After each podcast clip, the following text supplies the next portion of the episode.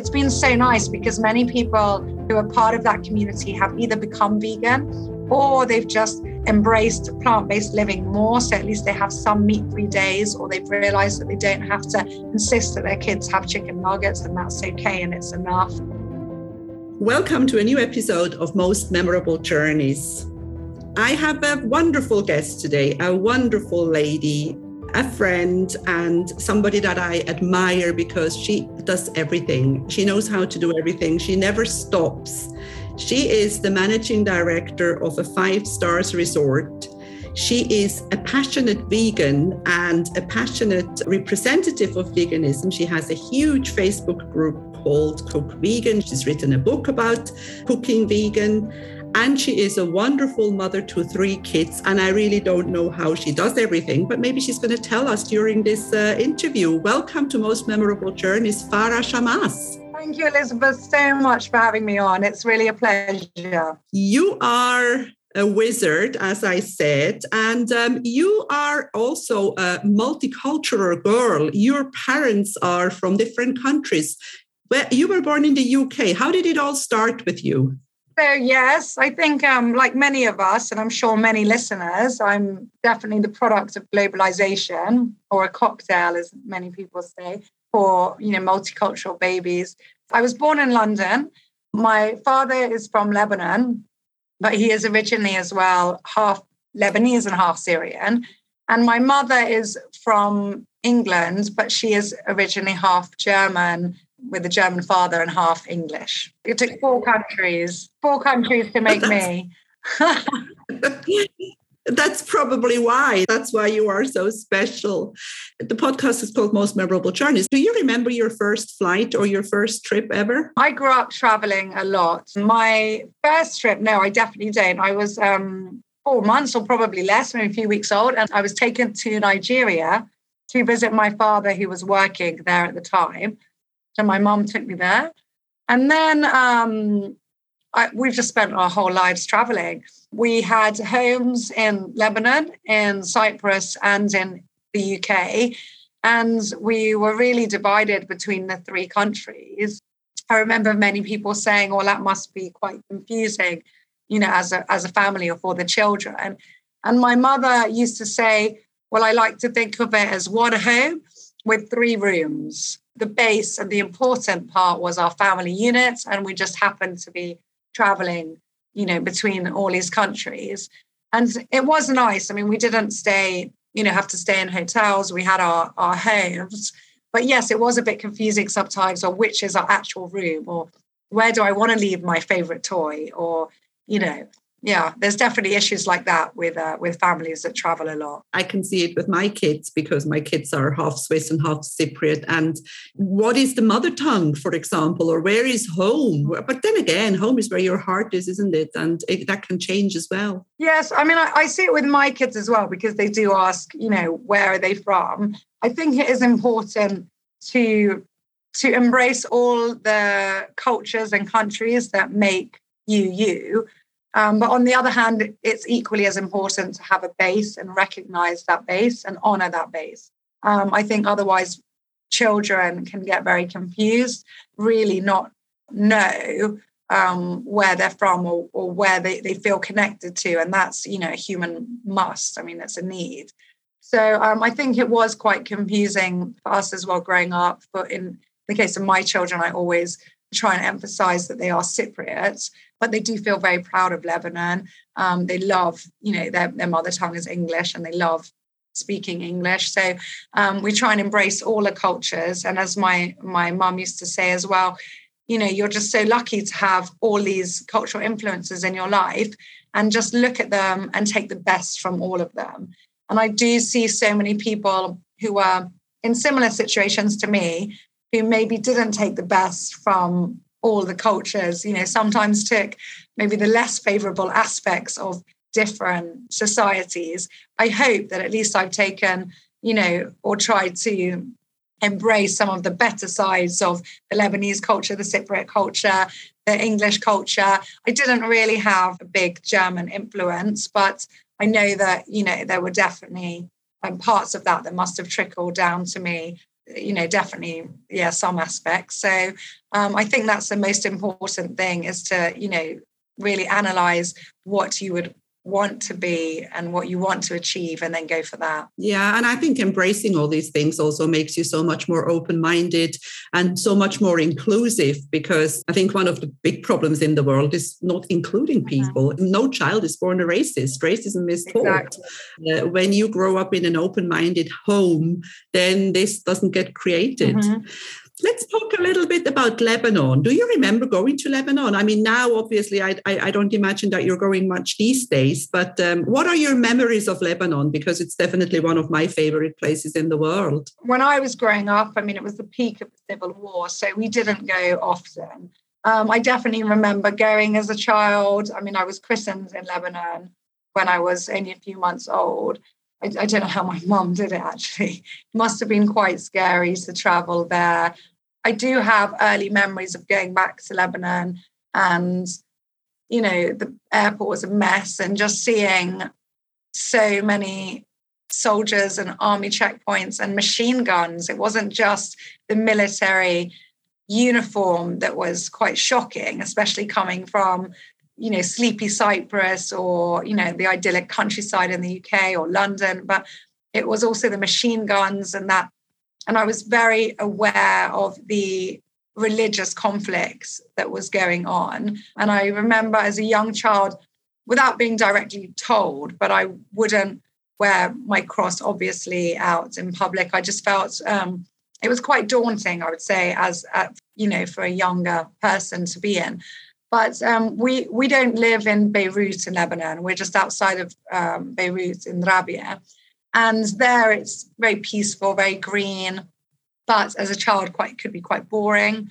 So many people had left Lebanon. You know, our cousins were coming and going. So when when we did have, you know, all a family there, it was amazing and just so much fun. But when they weren't there, I remember just feeling quite bored and yeah it was it was different and then you know we obviously started going to lebanon a lot more after 1992 when the war stopped yeah, it took a while. I mean, I, there was a movie once made about Lebanon. I can't remember its name.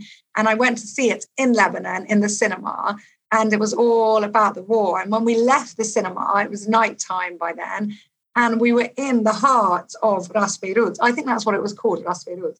It was just like we were actually there. And then we were almost ducking as we left because we were in the zone of that, that movie taking you back a few, only a few years before. Um, but Lebanon's great, and it did you know rebound so quickly and the people my goodness do they have their own journeys to tell and um, you know it's so vibrant and within a few years it was you know the party capital again and you know a business hub and it's just amazing so yeah, they are definitely some of the most resilient people that I have ever met. And somehow nothing just seems to stop them. And, and that is good. I think that's a great mm. thing to have. I just realized, of course, how much younger you are because when you were growing up, when during the Civil War, I came to Cyprus the first time. I started coming here. I, I was sent here in 82. And in 83, when I was here, when I was a young tour guide, Beirut airport had been bombed and it was closed. Yeah. And everybody was coming by car from Jounieh to Larnaca. Middle East Airlines was operating outside of Larnaca Airport for a while. I remember sitting in my grandparents' house, be having tea, and she had have, had her, you know, fine china out, and then we could just hear the bombs going off, and it was oh, those are the bombs, and it wasn't that people got cold; it's just that that was their life, and they just had to live with it you know, coming from abroad and then being suddenly thrown into that environment, you know, for a few weeks, it was it was pretty insane. It definitely did shape me and make me appreciate peace and um, and the resilience that people have to have. And I think um, it wasn't just that war that shaped me. I mean, my mother's parents, who were from her father Germany and her mother, England, you know, grew up with rations and the war and fighting and losing family. And so we were never allowed to waste as children. You know, we had to make sure we ate all our cereal and that it wasn't, you know, left, you know, stuck on the side of the bowl and things like that. So we really appreciated. We threw, you know, breadcrumbs out for the birds and and I'm just so grateful for all these experiences and the silver linings that they they brought to um, I hope, new generations. Yeah, I think silver linings is a good word because um, every bad thing has something good coming out of it. It's a shame, though, that we need to have the bad thing first to learn the good Absolutely. thing, isn't it? Tell me, did you travel later before you settled down? Did you travel to anywhere exotic? What were your travel? Or you have obviously you came to Cyprus in the summer. What other travel memories do you have? Because after that, I want to talk about your Cyprus story. So growing up, yes, I mean we were traveling a lot. A lot of people did travel wherever their home was, if it was outside of the UK.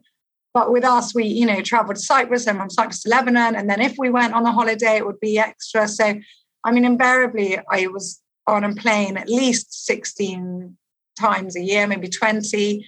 And we went skiing, um, which is nice, to Switzerland. So we had loads of trips. And then when I went to university, I used to go to Paris a lot to visit my auntie. Yeah, I just enjoyed um, different holidays. But um, I probably was less adventurous than many other classmates because I, I just always wanted to come home. So I was studying in the UK, but for me, home was always Cyprus. There's nothing wrong with wanting to come home. I can see it with my kids. Cyprus grounds you somehow. It's it's it's a good place to call home.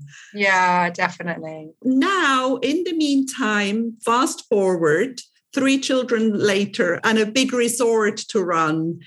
Let's talk a little bit about the St. Raphael Resort, which is very close to my heart because I worked there as a ex- uh, sales executive for a while, but I got married at the St. Raphael. It was the Sheraton at the time, but it's now the St. Raphael Resort. And it, the St. Raphael Resort is big, it's a lot of work. It is. It's a whole, it's like a village. I mean, it's a large hotel, it's 272 rooms. We've now got 17 apartments in our luxury residential tower that was opened um, just over a year ago. We have a 237 berth marina, which was the first private port of entry in the islands and opened in 1986. Plus, we have huge gardens and a spa and seven restaurants, um, including our new Thai restaurant and the Sailors Rest um, in our marina. So it really is a whole village. We've got, you know, residential, we've got short term holiday um, hotel rooms, we have um, we have port of entry. Um, we have members. So it's great. It's busy. It's definitely an active um, place to work. No day is ever the same. And it's really fun and we have um you know over 250 staff that work for us. So it's family run but we've really got a family feeling within our our staff and our team as well. So it's just a great place to have a memorable journey I have worked in hotels and I have lived in hotels as a tour guide. There were times sometimes when I lived for three, four months in the same hotel. And I always consider a hotel like a microcosm. It's a little world on its own in the Absolutely. world. It's fully, it's fully functional. Well, it's 24 7. So it doesn't ever shut down like any other business. You know, even if your business is nine to five and you stay extra, how long are you going to stay until eight? You know, you'll go home, maybe you'll work a bit, but in this case, it is really open. You can be in the hotel all the time. You can be in the office all the time. You could live here, that you can drink here, you can eat here, you can sunbathe here, you can party here, you can, you know, you can do everything here. And people expect you to be here all the time. You know, they, they pass by on a Sunday morning and they'll send you a message Are you at in the office or are you here? They'll come for a wedding and they'll leave at one in the morning and they'll say, Oh, is so and so still here? So, and you might be, it's a lifestyle. It's it's not a job. It's a profession that is very much a lifestyle. And I think it's something that people have to accept as being that. Um, and if they can't, that's why some people do eventually leave it because they say, you know, their cycle has been completed and or they leave it earlier because they just say, my goodness, it really is a full on, full on job. Yes, it is, and um, but it's beautiful. I am very, very fond of hospitality, uh, fond of anything to do with tourism, and that's why I think we were both. Well, your daughter studied it, didn't she? My daughter well? studied yeah. at the uh, École Hôtelière de Lausanne. I always make a joke. I always say that I sent my daughter to Lausanne because I was hoping that she would marry somebody who owns a hotel chain, and I could spend the rest of my life staying free in these different hotels. But I don't happening. anyway, coming back to um, what happened two years ago when you had to close the hotel and we couldn't travel anymore. How did that feel for you? Oh my goodness. So um, it was a shock that no one in the world could ever have anticipated ever happening. It was like living in a sci fi movie and a bad one at that.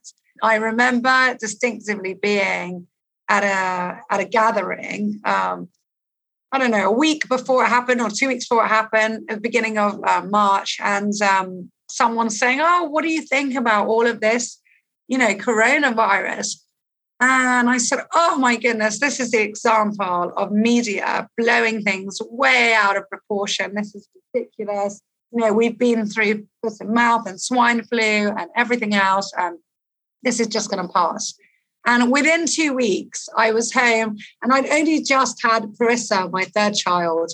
Um, she was born in December. So she was only four months old. And I was uh, home with her. I was really home in the office. And, you know, we just got this news that, you know, it, it was here and it was, you know, it spread and it was very serious and flights were being cancelled. And I was just at home and it was almost like this I won't say panic, but I I would definitely use the word surreal and I would say um, haze of emotions and feelings and reactions and um, decisions to be made so quickly and in such a way that we had never ever imagined that we would ever have to, you know, anticipate going through and just saying, okay, we're closing, we're closing tomorrow, that's it and that that was it. We just closed.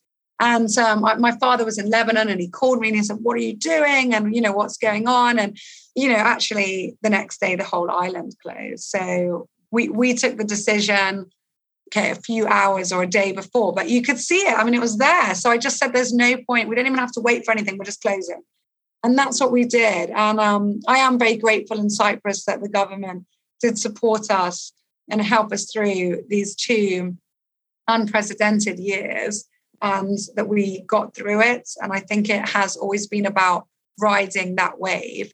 But I think what um, stays with me and what is um, very much more prevalent than actually going through Corona and having to close down the hotel was the human side of what COVID 19 has brought with it and how it has affected everyone's psyche and psychology so much more and been so much more intense and real we could have imagined. And that's been the hardest thing. So closing the hotel was tough and it was very emotional, especially for us um, that we're a hotel that's not seasonal.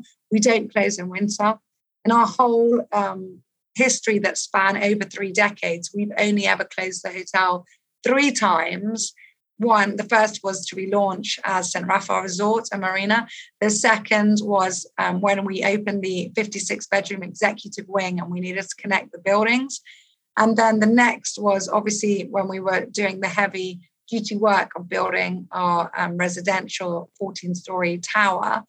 Um, and then suddenly we were like open for business and had to had to close again. But the people side of things was very sad to see and, and quite emotional.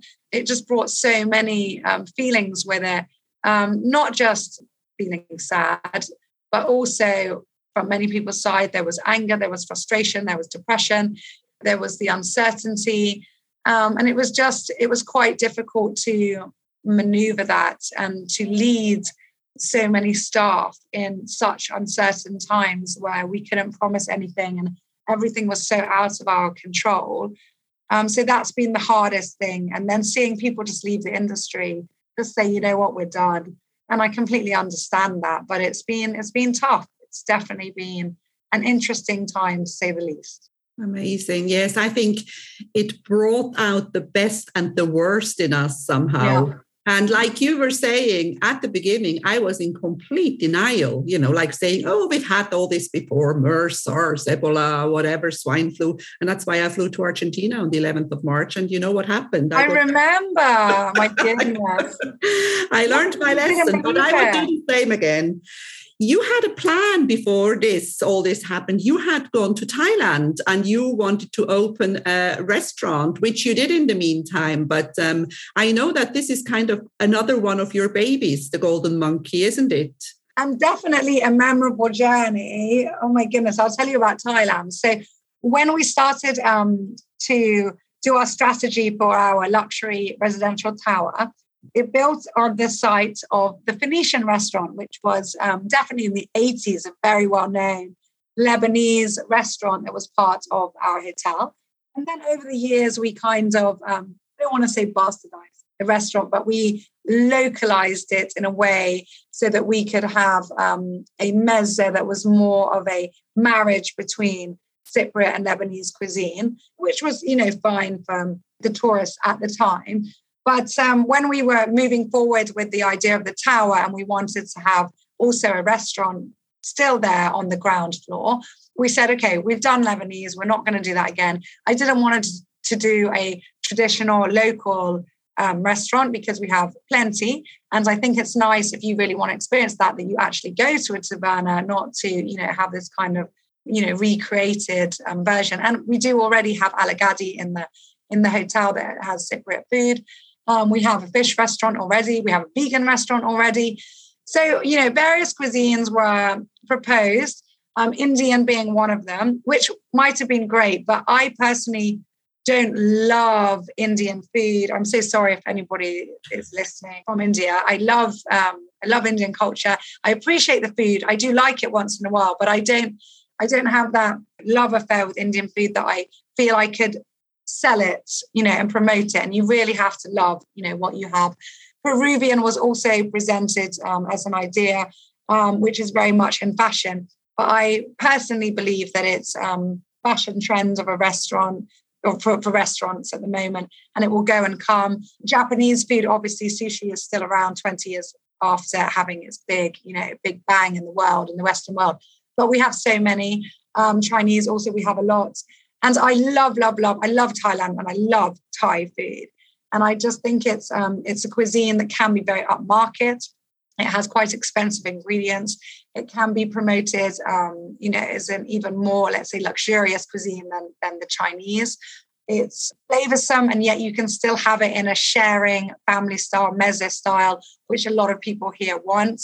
Um, and we do not have a decent Thai restaurant in Cyprus. We do not have a, fine dining, let's say, luxury Thai restaurant, and we don't have an authentic one. We've got a lot of kind of hole in the wall um, takeaway options that may offer Thai food along with Chinese and Japanese and other cuisine, but we don't. We just don't have. And I was like, what a shame. And for me, as soon as I go abroad, if I'm in London, I'll be like, where's the Thai, the best Thai restaurant, or where?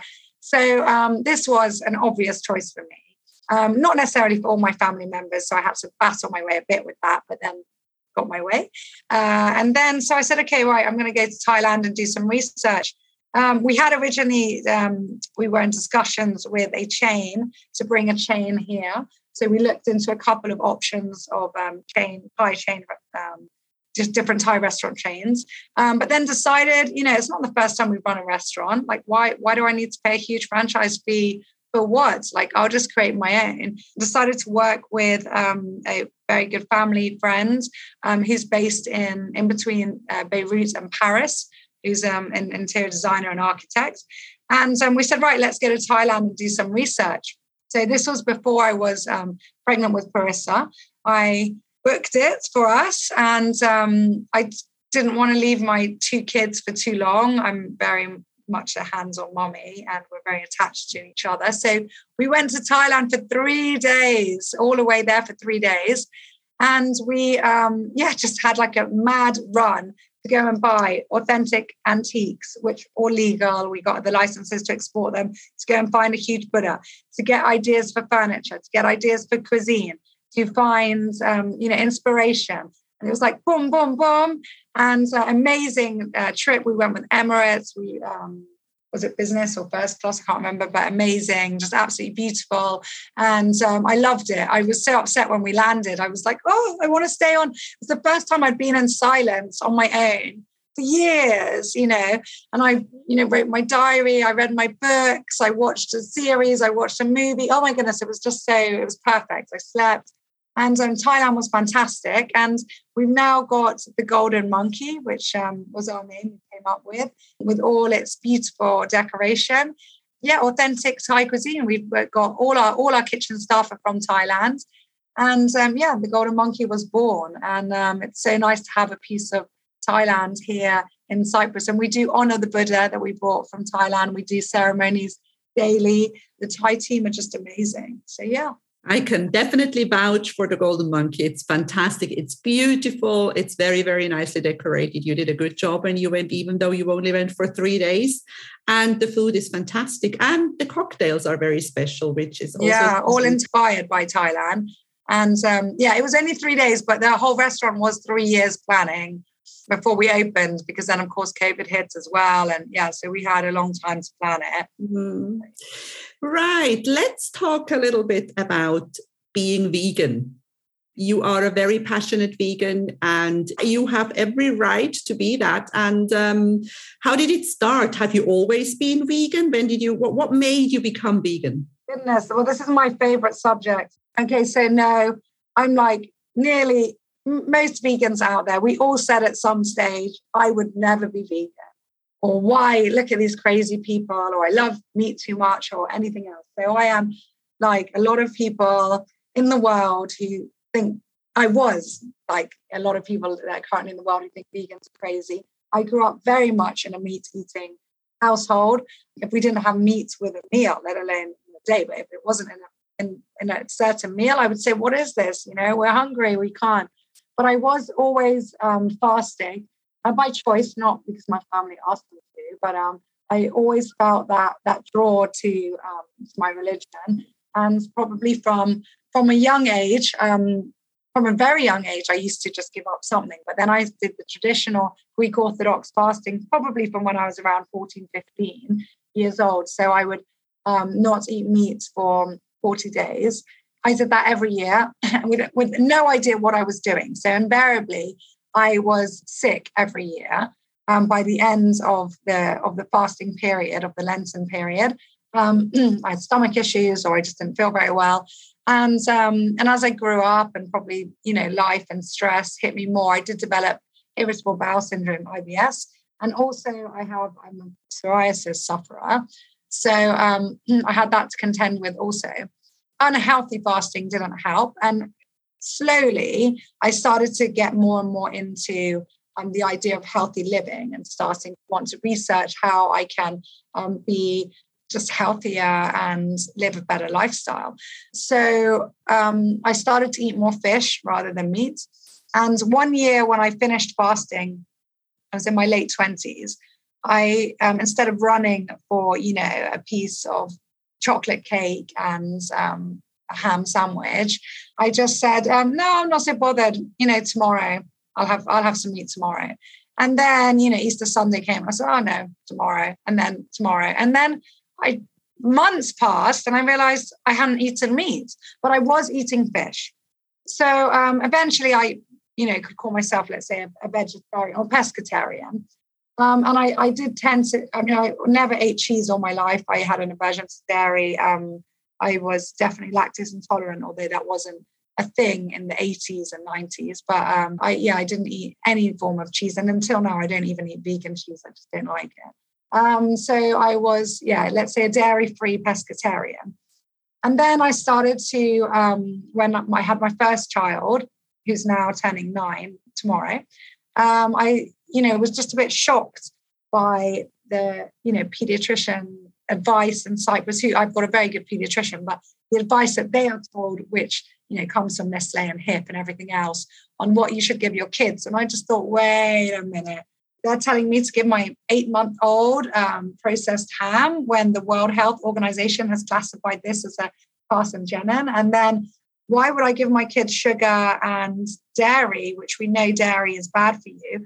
Anyway, I was like, and I breastfed all my kids, and I was like, mm, something's wrong here. So I started to research, research, research. And eventually I did um, a, a, um, Cornell has an online course that you can do um, in conjunction with the Colin um, T. Campbell Institute on plant based nutrition. So I attained that certificate and um, I just said, right, I'm going vegan. I'm not just going plant based, but I'm going vegan. But it did take me a year to call myself vegan. So I went plant based. You know, I didn't want to use that label. And so I would, you know, I didn't say, oh, I'm not eating fish anymore. I was just like, oh, I'm good. And, you know, and uh, the whole household, I just kind of trans- transferred to uh, to plant based food. You know, I started writing down more what dishes we ate and what I could veganize. And you know, it was quite easy. You can have your you know your peas or your beans, but just don't put meat in it or um, put tofu or you know soya chunks. Anyway, um, I started doing that. And then everyone started asking me, well, what do you eat? And um, and then obviously my whole life started trying, you know, now I do my leather and I, you know, I try and live a sustainable lifestyle as much as possible and my makeup is vegan if it can be and you know um, everything else. People started asking what do you eat? What do your children eat? What do you cook for your family? But during lockdown i started doing some research on which direction social media is heading. And i was looking into facebook and i realized facebook was becoming more and more about groups and communities. And i just said oh let me just check what this is all about and i'll make a little group. And um, oh, I'll do something about veganism. Well, it's what I cook. Oh, I'll call it Cook Vegan. And I'll invite a few friends and I'll see what's going on with the algorithms. And I think within three days, this group hit 1,000 people. And then it grew and it grew and it grew. You know, we're over 6,100 people now. But the most important thing is that most people, like over four and a half thousand of them, are active members and they use it now to you know ask questions to look up recipes i post every day um, for the first year and maybe a half i posted a new recipe every day. But now maybe i'll just put oh i found this chocolate or you know give an idea or i'll post something that maybe the hotel has made. So just basically to remind people of what they can cook. And it's been so nice because many people who are part of that community have either become vegan or they've just embraced plant based living more. So at least they have some meat free days, or they've realized that they don't have to insist that their kids have chicken nuggets and that's okay and it's enough.